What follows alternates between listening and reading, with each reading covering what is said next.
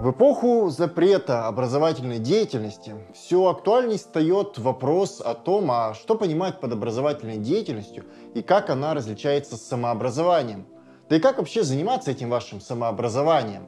Как вообще стать образованным человеком? Многие на самом деле задаются этим вопросом. Какой родитель не желает сделать своего ребенка образованным человеком? Но кто такой образованный человек? Обязательно ли это эрудит, логик знаток культуры?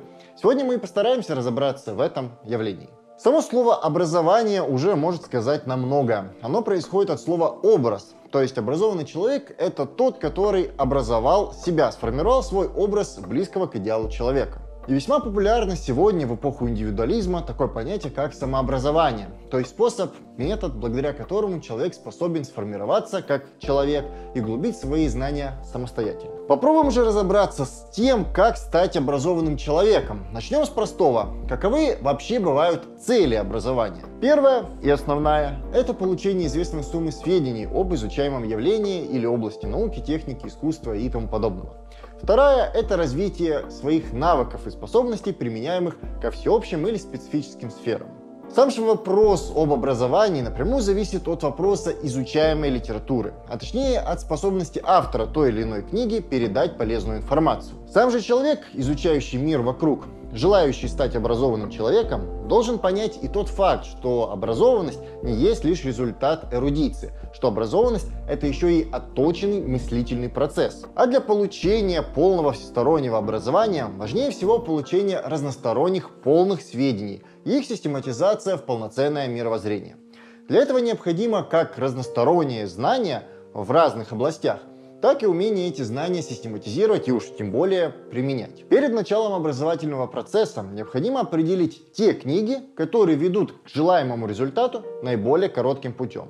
У нас на канале про это есть ролик, как читать книги, рекомендуем к ознакомлению. Если коротко, необходимо отобрать те книги, которые будут не слишком трудны, но и не слишком легкие. Такие книги, при чтении которых постоянно будет возможность и необходимость думать, а не только лишь запоминать уже готовые и известные истины. Но чем же отличается образованный человек от необразованного? Прежде всего, культурой ума, иначе говоря, последовательностью рассуждений и системностью знаний навыком мыслить, то есть умением распоряжаться имеющимися знаниями. И здесь есть важная заметка. Человек с большим багажом знаний, но не умеющий их применять, всегда будет менее образованным, чем человек с меньшим количеством знаний, но умеющий ими распоряжаться в свободной форме. А как же проходит процесс самообразования? Самообразование требует самодеятельности. Это далеко не означает, что самообразование сводится лишь к наполнению головы плохо понятыми сведениями. Напротив, Самообразование прежде всего сводится к их усвоению и систематизации. Часто ли у вас бывало, что вы посмотрите какой-то ролик, например, на канале Гоблина с каким-то экспертом и через месяц даже не вспомните оттуда какого-либо факта? Выходит, что контент э, в одно ухо влетел, а в другое ухо вылетел, и смысла от этого просмотра ноль. Точно так же и с книгами. Вы можете прочитать их хоть 100, хоть 1000, хоть 200. Хвалиться тем, что каждый день читаете по 500 страниц, обрабатываете 5 килограммов текстов. Но если вы оттуда не воспринимаете и 5% информации, то можно ли считать, что вы вообще их прочитали? Вы впустую потратили время. Но в то же время, прочитав одну книжку, но качественно, с конспектом, с итоговым докладом о ней, с обсуждением ее и прочим, прочим, прочим, вы усвоите 90% этой информации. Вот и сравните, 18 книжек по 5% или одна на 90%. Поэтому, когда кто-то кичится, что он прочитал тонны какой-то литературы, сразу невольно подмывает задать вопрос, а сколько из прочитанного вы поняли? Или вы читали, чтобы потом похвастаться количеством прочитанной литературы, или чтобы потом ее применять? А если применять, то где вы ее применяете? Образование же и заключается в систематизации полученных знаний и тренировке умений мышления и организации знаний. Мало прочитать, нужно еще и понять, а понять значит выразить в понятиях. Книга даже самостоятельно проработана, но проработанная с умом, проработанная с применением мышления, а не просто прослушанная или прочитанная, закрепляется у вас в сознании куда сильнее, чем зазубренная литература. Но здесь сразу становится вопрос, а какие навыки вообще нужны для правильного чтения? Ну, ничего нового мы не изобретем. Для этого прежде всего необходимо научиться сосредотачиваться на книге, иначе говоря, не отвлекаться и фиксировать свою мысль, свое мышление на изучаемом предмете. Также немаловажным будет уметь находить суть читаемого, отбрасывая мелочи и несущественную информацию. Мыслить последовательно и осторожно, не переходить к следующему шагу, не поняв логику предыдущего. Формировать цельную картину, изначально не допуская в ней брешей. А что нам может помешать при чтении? Большинство людей, не имеющих культуры чтения, обладают рядом злокачественных навыков. Например, нетерпеливость, когда читатель не может спокойно изучать материал, он торопится быстрее перейти к результатам изучаемого. В итоге он пропускает целые абзацы, а порой даже и страницы, лишь бы добежать до нужного материала. Что уж тут говорить, при таком освоении информации будут образовываться дыры в системе знаний, если вообще будут формироваться какая-либо система, а не отдельные лоскуты знаний. Но, наверное, самая большая и такая известная всем помеха при чтении – лень. Лень мышления, лень воображения. Человеку бывает тупо сложно напрячь мозг. Сложно думать, сложно воображать. Но почему так? Потому что человек не приучен к мышлению с детства. Весьма часто отдельные абзацы книги, в которых необходимо вдумчиво изучить материал, рядом людей прочитываются, но не понимаются. То есть абзац прошел, но ничего из него не понял. А почему так? Потому что в момент чтения лень взяла верх. В итоге человек этот материал пропустил, получил брешь в своей системе. И если его спросить о той или иной мысли из этого абзаца, то человек не сможет ее сказать, обосновать, вообще вспомнить. И весьма часто наш мозг идет на хитрость, где вместо мышления и действительного понимания логического ряда того или иного суждения, он механически запоминает полученный вывод. Запоминать цитаты или фразы, лишь бы не думать самостоятельно, не тратить энергию на систематизирование полученных данных. И здесь, наверное, самая большая проблема самообразования – Самое опасное в нем это лень, проявляемая именно во время самообразования, когда у человека нет какой-то ответственности перед результатом, и уж тем более коллективной ответственности в доказательстве того или иного материала. Человек может искренне думать, что да, я это сейчас не понимаю, я не могу это сейчас освоить, но как-нибудь потом я до этого дойду. Подобные кредиты самому себе весьма часто, если не сказать всегда, заканчиваются провалом. Человек к этому не возвращается.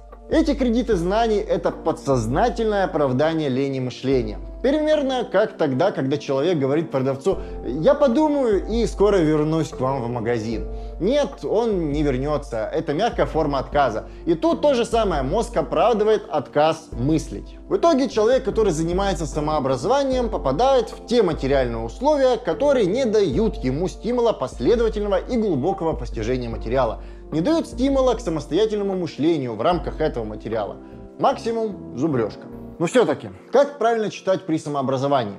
Первое, нужно понять свой объем чтения, понять свою меру. Не нужно читать слишком много, то есть когда количество чтения начинает ухудшать качество усвоения материала. Нужно завершать чтение моментально. Второе, стоит читать только лучшие книги. Не стоит отвлекаться на посредственность или поверхностные книги. Как говорит профессор Попов, нужно читать гениев прежде всего. Третье – это выбрать книгу не по принципу интересности, а по принципу необходимости. Читать книги, которые ответят на поставленные вопросы и помогут достигнуть поставленных целей. Четвертое, эти книги должны быть не слишком легкими. Книги должны быть вами усвоены, но усвоены через мышление. Эти книги должны заставить вас думать, мыслить.